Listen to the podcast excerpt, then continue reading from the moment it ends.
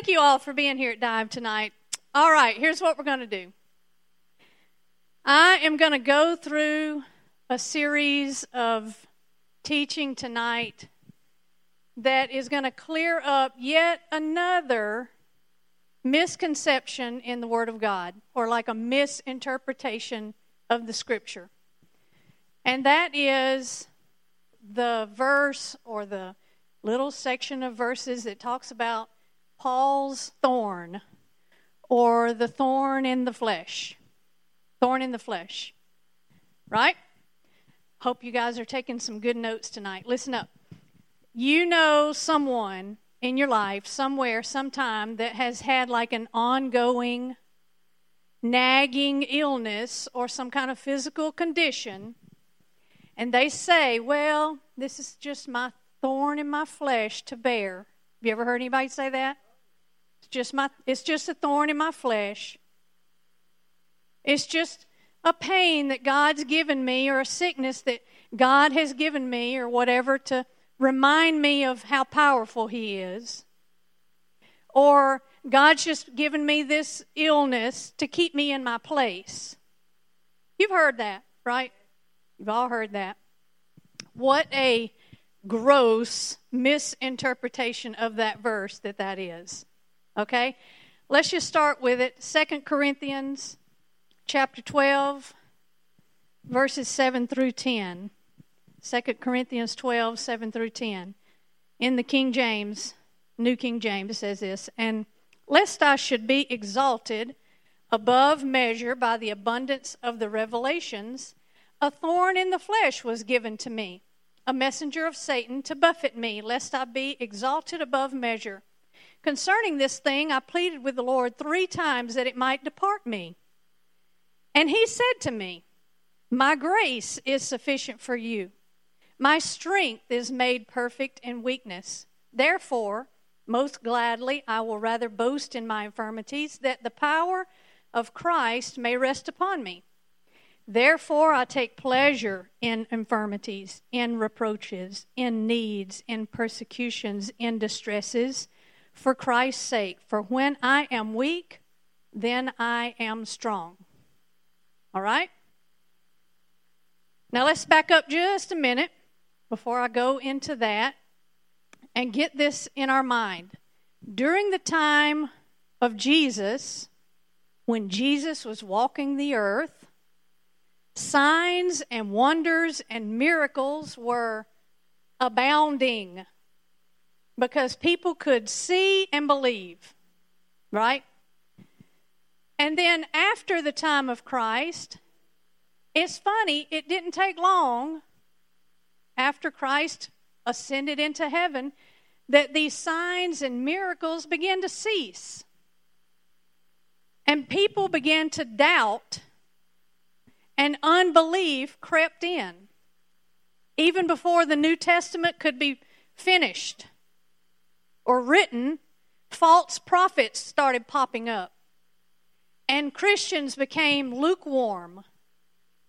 And worldly behavior invaded the church, not the world. Worldly behavior invaded the church. And people's faith began to slip into unbelief. You understand that, right? Now, let me get this real straight. There is no scripture, absolutely no scripture, that supports the idea that the miraculous gifts of the Spirit have ceased, or that God has like m- removed them or withdrawn those. That is not scriptural. They simply faded due to people's lack of belief. People became lukewarm. They began to doubt and not believe the things that happened when Jesus was here. But look, these gifts have not ceased. They are still available to me and to Pastor Allen and to every one of you. Every one of you that is a believer. Okay? for all those centuries that Christ walked on the earth, religious tradition and that unbelief, it just snowballed. got bigger and bigger and overtook any belief that signs and miracles could happen. And people became steeped in this false teaching over centuries and centuries of just junk. And when these miracles stopped happening because people's unbelief was there, the miracles weren't happening as frequently. People couldn't see, they didn't believe. And so religious scholars they had to find a way to twist the teaching to match what was happening. And so they twisted the teaching into ideas that miracles and things like healing had just gone with Jesus. And that became the, the teaching. That was what was believed. And many of these scriptures were twisted and, and they got left out or they just got misinterpreted so that they could line up with what I call religious stinking thinking, Lourdes. Stinking thinking. Just like the study we did two weeks ago, the book of Job, you guys that were here got a revelation of that. This is another one, just like that. Just like Job, all these years, for some people have been mistaught and misrepresented what the book of Job really is about. This particular subject, the thorn in the flesh, has just been misrepresented. Okay? So, so, so, so many people have been taught that their sickness came from God. And that's just their thorn in the flesh that they must bear to teach them a lesson or keep them in line. But I'm I'm here to tell you tonight. You don't need religious traditional teaching to tell you what to believe. Okay? John 14, 26 says, The Helper, the Holy Spirit, has been sent by the Father, and He will teach you all things. He will teach you all things. So I'm going to present to you from a, from a human voice, but you let the Holy Spirit teach you as I'm speaking, okay? All right? Just like we learned in that study on Job two weeks ago, we learned to what? Rightly divide the word rightly divide the word. That means to look at the context. That means if I'm looking at this floor of this church, but I go up in a helicopter, I can see a lot bigger, right? Look at the context, look at the culture, the meaning of phrases, look at the audience that the speaker is talking to, look at the speaker who was the who was the speaker, look at the Greek and the Hebrew original rightly divide the word. Don't just read a verse and say, huh, well, I guess that's what that means. Okay? Put it into context. Did you know in the King James, and by the way, I love the King James. I'll probably read the King James before another ver- before any other version probably, but even in King James it says the word infirmity. What do you think of when you hear the word infirmity? sickness, ailment. That's not what the word in, infirmity means. It means the word infirmity means weakness in the original. Weakness. We're going to talk a little bit more about that in, in a little bit. But along those same lines, I want to say this don't just take every translation of the Bible as a literal translation, okay? Some of them are paraphrased versions. Okay? That means, for instance, Wendy, you know the story of Daniel in the lion's den, and you can tell the story, but you can't quote it word for word exactly the way it's written, correct? That's paraphrase. And they have a great overall interpretation, And it makes it real easy for scriptures to be understood reading a paraphrase version, and I love them, they're great. But some of them, some, I said, of them are full of the author's own traditional religious belief, and, and mistranslations have been twisted to conform to that author's traditional thinking. You understand? I want to read this same verse that I just read to you from the Living Bible. The Living Bible, not the New Living, not the NLT. The Living Bible was written in 1971. I remember my mama had one sitting on the, it was a brand new thing in 1971. Wow, this version of the Bible that you can actually read and understand, the Living Bible. I'm going to read you 2 Corinthians 12, 7 through 9 from the Living Bible. It says, Because these experiences that I had were so tremendous, God was afraid, God was afraid that I might be puffed up by them. And so I was given a physical condition which has been a thorn in my flesh, a messenger from Satan to hurt and bother me and prick my pride. Three different times I begged God to make me well again. And each time he said no. But I'm with you, and that's all you need. My power shows up best in weak people. Now I'm glad to boast about how weak I am. I'm glad to be living in demonstration of Christ's power instead of showing off my own power and ability. Can you see how messed up that is? That translation? Nothing could be.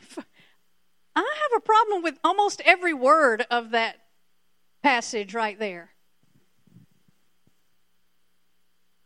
By the way, nobody uses the Living Translation, the Living Bible anymore. It's, I don't even know if it's in print anymore. Maybe it is, but don't use the Living Bible as a guide. The author didn't translate the scripture, he paraphrased his own religious ideology into that version. Okay? So the point is be careful which translation that you study. And so that version seems to indicate that, that God gave Paul a sickness. One of the greatest men, most effective men of God that ever lived. Can you imagine God loving and choosing his greatest warrior for the gospel and equipping him to go and reach multitudes and showing his divine love to this guy by making him sick? Can you it just doesn't make sense. I mean, if you if that's all you look at, if you don't look at any teaching behind it, if you just look at that and say, "Well, I don't think I want to be a, a, a gospel leader for Christ," because good grief, he might make me sick just to you know keep me in line. It doesn't make sense. If Paul, if God made Paul sick, then he went against his very own teaching concerning healing and divine health for believers. Okay? If God made Paul sick, well, then it must be God's will for people to be sick. And so Jesus just missed God's will by going around making people well. You see, look at Acts 10 38. It says, How God anointed Jesus of Nazareth with the Holy Spirit and with power, who went about doing good and healing all who were oppressed by the devil. Scripture after scripture after scripture teaches that it is God's will to heal every sickness every time. If it's the will of God to heal every disease every time, then even if even if Paul had been sick, God would have healed him. And you notice in that verse, Peter says, the sickness is from the devil. Peter said, the sickness is from the devil. This is the primary thing I want you guys to get tonight. If, if you, if you got to get up and leave right now, just take this with you, okay? The devil is the author of sickness, not God. It is not the will of God for you to be sick. You got it, right? That is not God's will for you. Deuteronomy 28 declares sickness a curse. And in Galatians 3, we see Christ has redeemed us from the curse, being made a curse for us that the blessing of Abraham might come upon us. All right? I'm here to tell you right now if you are sick in your body, your adversary, the enemy, the devil, did that to you, not God. Not God. Look at the, the Lord's Prayer in Matthew 6:10. You all know it. It says, Thy will be done on earth as it is in heaven. Thy will be done on earth as it is in heaven. Is there any sickness in heaven? No. No. Jesus said, I've come to do the will of him who sent me. He came to do the Father's will. And the word says that he came healing the sick. It says Jesus came healing the sick. Check this out. If it's the will of God that people be sick, then doctors and nurses, like Jordan, where's Keith? Like Keith, you're basically breaking God's will. If it's God's will for people to be sick, why are you treating people? I mean, if it if you believe it's God's will for you to carry this burden, this thorn in your flesh, it's just my it's just my thorn in my flesh. If you believe that that God's just given you that to teach you a lesson, then why are you going to the doctor to get rid of it? I mean, if it's God's will that you have it, it and God's just given me this thorn in my flesh, why are you taking some medicine? I mean, it's God's will. You should just be like, give me some more. Right? Is that ridiculous or what? Okay. God has given doctors and nurses, thank you, Jordan, thank you, Keith, the knowledge and the ability to help one another. And in his wisdom, in his knowledge, he knows that every person on this earth is not saved. He knows that. He knows that even believers don't all have the knowledge of His healing power. He knows that. And through doctors and nurses and technology, He extends His mercy and His grace, and He meets people wherever their faith, their point of faith is. You understand that? God, that nurse may be your point of healing. Okay? It is never ever some God's will that somebody be sick though so they have to go see a doctor. Okay?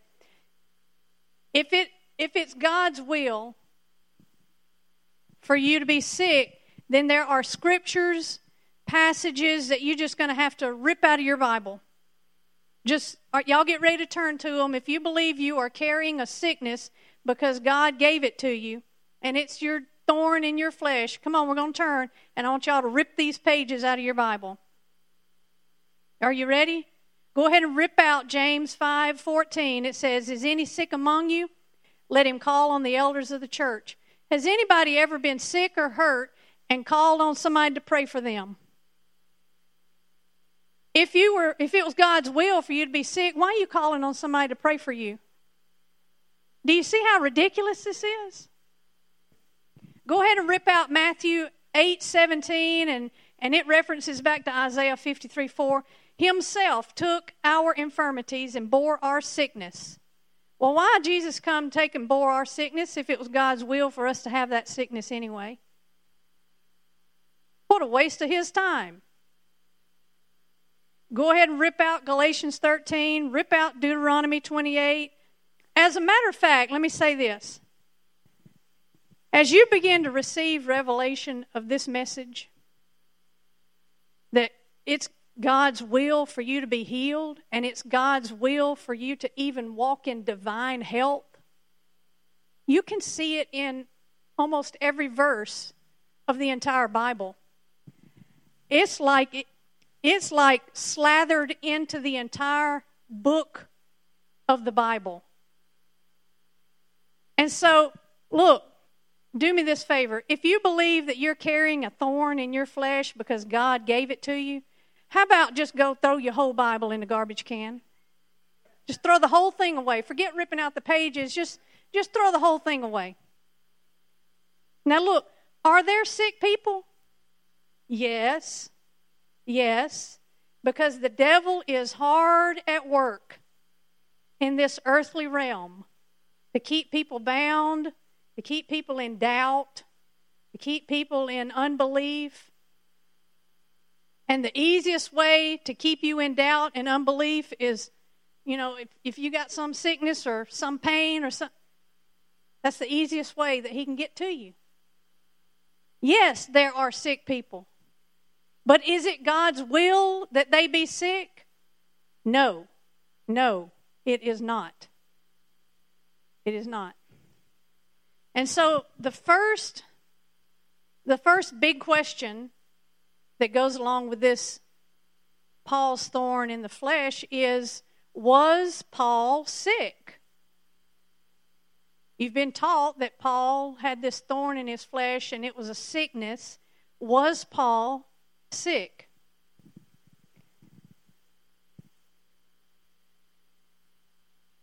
Theologians who have decided through this religious tradition, stinking thinking that Paul was cursed with a sickness from God. They say that Paul, now this is a recorded, people preached this right here, came, became part of teaching in denominations in some places. These religious people taught that Paul had a disease called ophthalmia. Jordan, you ever heard of ophthalmia? Ophthalmia, it's a disease of the eyes. It is a gruesome disease of the eyes that causes massive amounts of pus to run out of your eyes and down your face. Ew. It is said to be so horrific that you can almost not stand to look into the face of someone that has this disease. It makes me want to barf right now thinking about it. Okay? Can you imagine the Apostle Paul going from church to church, city to city, walking the streets, walking the roads, working even as a tent maker, holding prayer meetings, healing the sick himself, and preaching to multitudes of people. Can you imagine him having this and, and people not even be able to look in his face? Acts 19, 11, and 12 talks about how Paul had a special anointing, a special healing anointing, that he would lay his hands on a cloth and he would pray and the anoint the healing anointing would flow into a cloth and then that cloth could be taken to the person that was sick and the healing anointing was so strong in that cloth that that person would be healed. And paul didn't even come over there and lay hands. The anointing was in the cloth. Read that in acts 19 11 and 12 can you imagine today if a person with pus running down their face laid hands on a cloth, and then we tried to take that cloth and lay it on someone else. I mean, what do you call that, Jordan? MRSA? Ew. Jordan and Keith would red bag that cloth. They would not lay it on someone else. Biohazard material. Right? Can you imagine Paul standing before the church at Ephesus and declaring healing power in God with green pus running down his face? It just doesn't make sense. I could go on and on and on. It doesn't make any sense that Paul, that God would give Paul a special anointing to heal the sick, and he couldn't, couldn't believe for healing for his own self, even after he asked three times. Okay?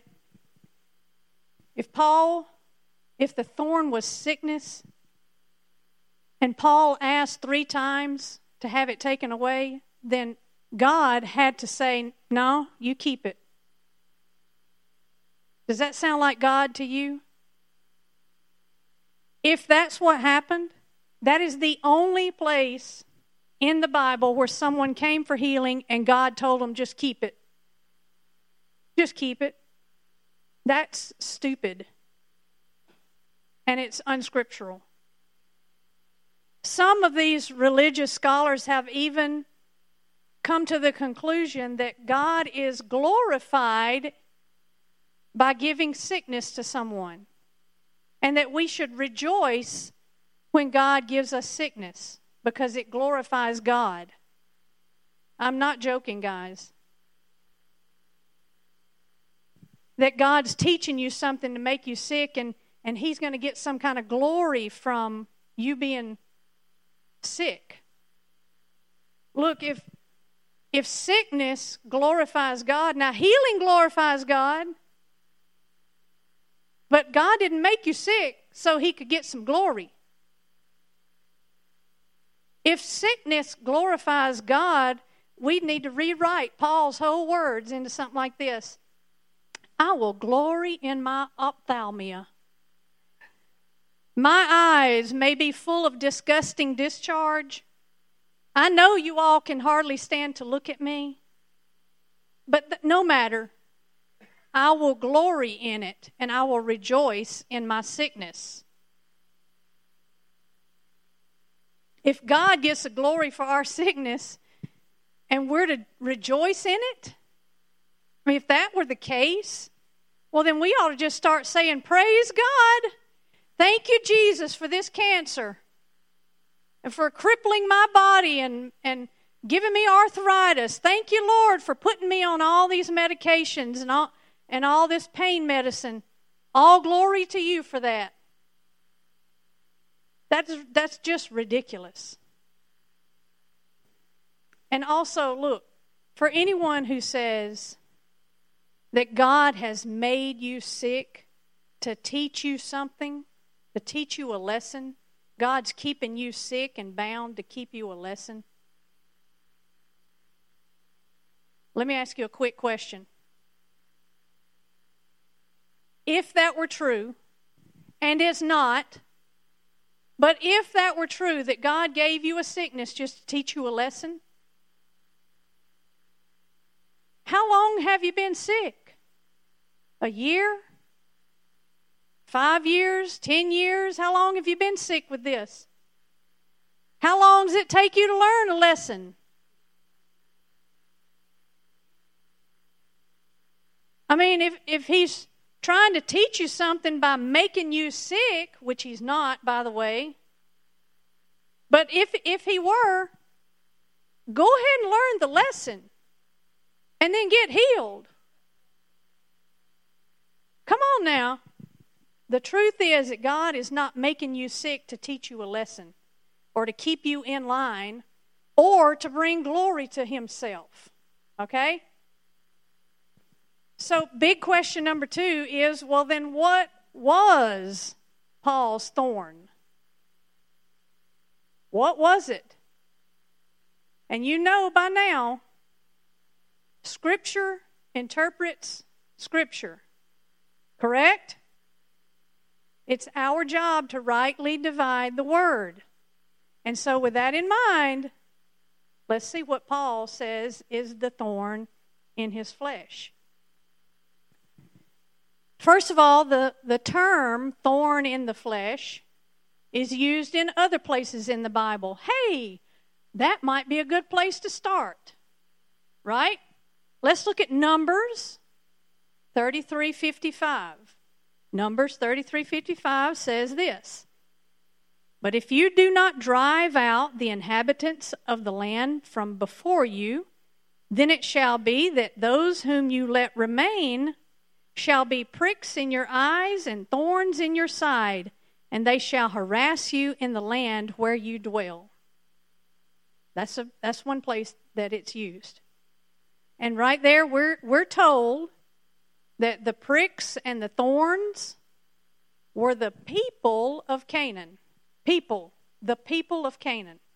They were personalities, they were not sicknesses. They weren't, most definitely not an eye sickness. Ugh.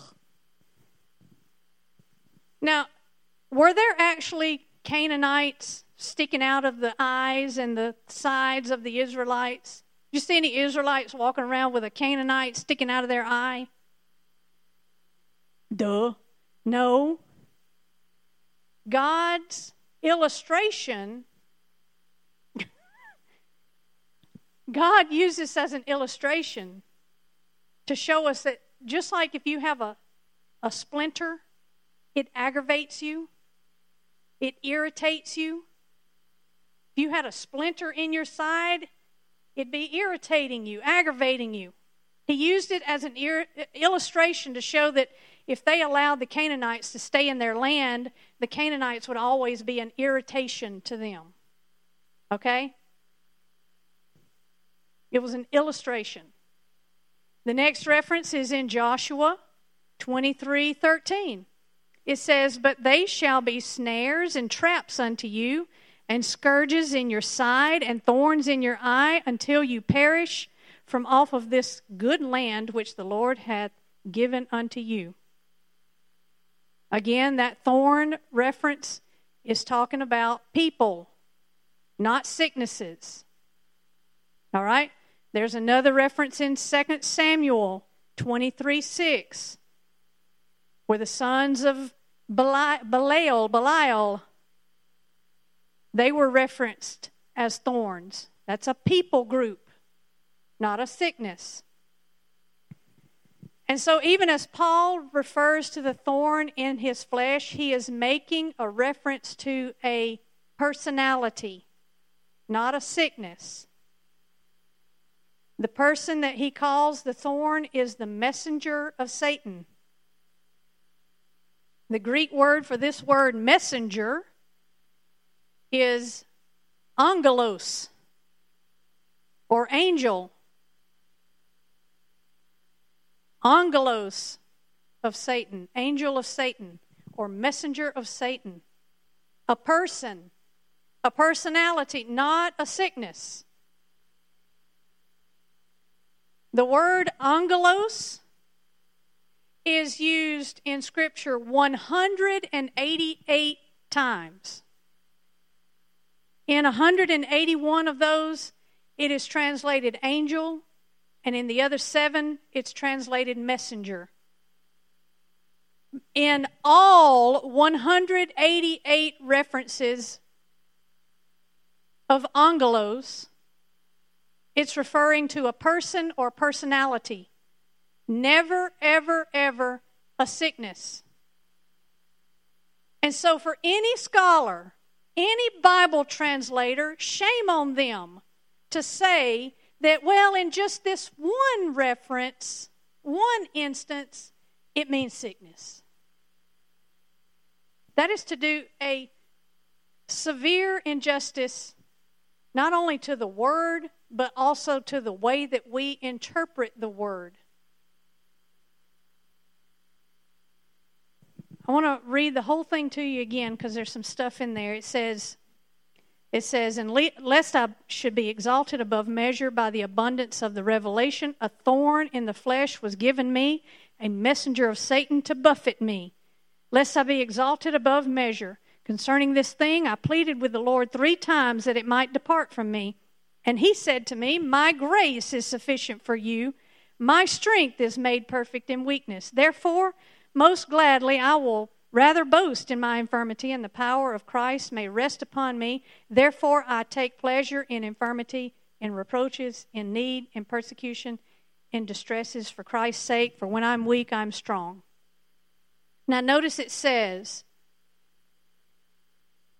Paul says the messenger was sent to do what? Says, a messenger of Satan to buffet me. To buffet me. It does not say buffet me, Jordan.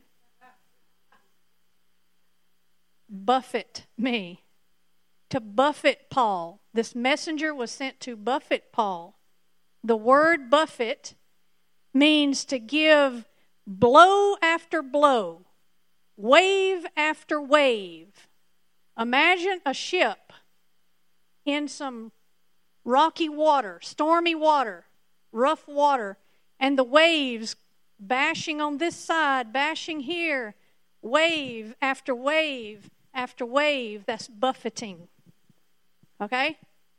If you study out the word buffet in the scripture, you will not find a single reference to buffeting meaning sickness. All right? Study it out. All right? So, what was it that this messenger of Satan was buffeting against Paul then? We've made it clear it wasn't sickness. Okay? So, the bottom line here is what was Paul's thorn? The word makes it real clear, as it always does. I want to back up in Second Corinthians before the verses that we've been reading, back up to chapter 11, verses 21 through 29. It says, To my shame, I must say we were too weak for that. But whatever anyone else dares to boast of, I'm speaking as a fool. I also dare to boast of that. Are they Hebrews? So am I. Are they Israelites? So am I. Are they offspring of Abraham? So am I. Are they servants of Christ? I am a better one. I'm talking like a madman. This is Paul now. With far greater labors, far more imprisonments, countless beatings, and often near death. Five times I received at the hand of the Jews the forty lashes minus one. Three times I was beaten with rods. Once I was stoned, three times I was shipwrecked, a night and a day I was adrift at sea. On frequent journeys, in danger from rivers, danger from robbers, danger from my own people, danger from the Gentiles, danger in the city, danger in the wilderness, danger at sea, danger from false prophets or false brothers, in toil and hardship, through many a sleepless night, in hunger and thirst, often without food, in cold and exposure. And apart from other things, there was a daily pressure on me of my anxiety for all of the churches. Y'all getting all that? Buffet, buffet, buffet, buffet. It goes right on there into chapter 12, where we just read, where Paul then calls it the thorn in his flesh. I want you to write these down and also take a look at these. First Corinthians 4 11 and 12. And Second Corinthians 6 4 through 10, where Paul gives some more lists. List after list of hardships and trials and tests and problems. And I, not one in any of those are you ever going to see him list sickness as being one of his problems. And so I want to read to you 2 Corinthians 7, 10, 7 through 10, chapter 12, 7 through 10 again. I'm going to read it from the English Standard Version, which I love. I'll read it one more time. It says, So to keep me from becoming conceited because of the surpassing greatness of the revelations, a thorn was given me in the flesh, a messenger of Satan to harass me, to keep me from becoming conceited. Three times I pleaded with the Lord about this, that it should leave me. But he said to me, My grace is sufficient for you, for my power is made perfect in weakness. Therefore I will boast all the more gladly of my weakness, so that the power of Christ may rest upon me. For the sake of Christ, then, I am content with weakness, insult, hardship, persecution, and calamities. For when I am weak, then I'm strong. Notice how this version translates correctly infirmities as weaknesses, right? Paul recognizes his weaknesses and his inability in his own strength to stand up against this messenger of Satan. On his own, he was, he was nothing. He couldn't do it. And he asked three times for the messenger to be removed, and God replied, He didn't say no. He said, My grace is sufficient for thee. For my strength is made perfect in weakness. You see, Paul was learning in his ministry just like just like me, just like Pastor Allen. It is an ongoing learning process. Okay? It was years from the time when Paul was converted to the time when he received this messenger that began to buffet him. Paul did a lot of growing and learning during that time. And he was still growing. And even to his death, he was growing and learning, as we all should be. And he asked God three times to remove the troublemaker.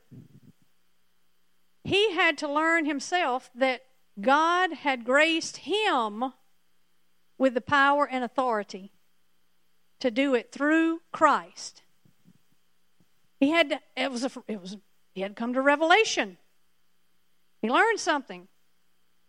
And when Paul saw that the grace of God was good enough for him, sufficient, he was able to say, Therefore I will boast in all the more gladly of my weaknesses, so that the power of Christ may rest upon me. For when I'm weak, I'm strong. Paul realized that within himself, in himself, he was weak. But because he had Christ in him, he was able to say, just like John, I've overcome them. Greater is he that's in me than he that's in this, in this world. And if, if you study the life of Paul, you're going to see he was an overcomer. And if he was an overcomer, he overcame the thorn in his flesh. All right? I believe Paul went through a period we was probably something like this. Oh, dear God. Why does this mess keep happening to me? There's Paul. I'm I've given my whole life to this gospel and I'm traveling and I'm working hard and God, I'm every day I'm ministering and and, I, and you've given me all these gifts and what is this mess keeps coming against me? God, do something. Take this aggravation away from me. All right? You see what he's doing? He did it three times. He did this. Look at how hard I'm working. Look, why does these people keep coming in? Why am I getting stoned? Why am I in jail again? Oh my God, God, do something. Three times he did this. And then finally, after three times, God basically says to him, Look here, bucko. I have done my part. I've given you authority to do your part. Stop asking me. Stop asking me. My grace is all that you need. Because that is where you will find strength in your weaknesses. And after the third time, Paul, like a light came on. The light bulb came on in his head. And he was like, oh, oh, duh. When I am weak, Christ in me is strong. When I'm going through these trials, Christ in me is strong. He came to a revelation. And then when that buffeting would begin, he was like, hey, angelos. he, he, ha, ha, ha. Right? Hardship, persecution would come against him. He stopped asking God to do something. Instead, he was like, Come on, devil, bring it on. Let me show you how strong my God is. Right? Aren't you thankful for the life of Paul? Aren't you thankful that God made his ways and his revelations known to Paul so that we could learn if we rightly divide the word? And that Paul wrote all the Holy Scriptures and we can study and we can learn and we can walk in the fullness that God has for us. Aren't you glad? Now, look, I want you to get this before we go. Make sure you know this God does not make you sick. If you didn't get nothing else, get that God is not making you sick. Do I need to repeat? Is everybody got it? God is not making you sick. If you are sick, it is not God trying to teach you a lesson. Sickness comes from everybody the devil, the enemy, the adversary. Okay? And God is not going to resist the devil for you. God says, resist the devil and he will flee from you. Who is resist the devil? Yeah, it's one of those understood pronouns. You resist the devil. All right? And when you feel weak, when you feel buffeted, when you feel like Paul did those three times, get a revelation that when you are weak, Christ in you is strong. And the glory comes to God when you show his strength in your weakness. When you don't cave to the weakness, that doesn't mean things aren't going to come. Look at Go back and read what Paul went through. A whole lot more than me. A whole lot more than any of us, probably. Awful, terrible persecution, tests, trials. But he got a revelation. When I'm feeling weak, Christ in me is strong. All right? Amen? Amen? Amen? All right. Let's pray. Father, we thank you. I thank you, Lord, that fresh revelation has come to somebody tonight. I pray, Lord, that each person in here will come to the knowledge that you have never, ever made someone sick because it's your will. Lord, I thank you that you've opened someone's eyes and you've brought fresh revelation to their heart. Thank you, Lord, that we can walk in victory and that when we are weak, when we feel battered and beaten and broken and buffeted, Lord, that you in us, Jesus in us, makes us strong. Thank you, Lord Jesus. Hallelujah. Thank you for your mercy and your grace. I thank you for meeting each person where they are, that none of us are perfect and we don't have to be perfect because your grace is sufficient for us. We just keep taking step after step after step towards you. Thank you, Lord Jesus. Pray in Jesus' name. Amen. And then before anyone asked me this question, because I had this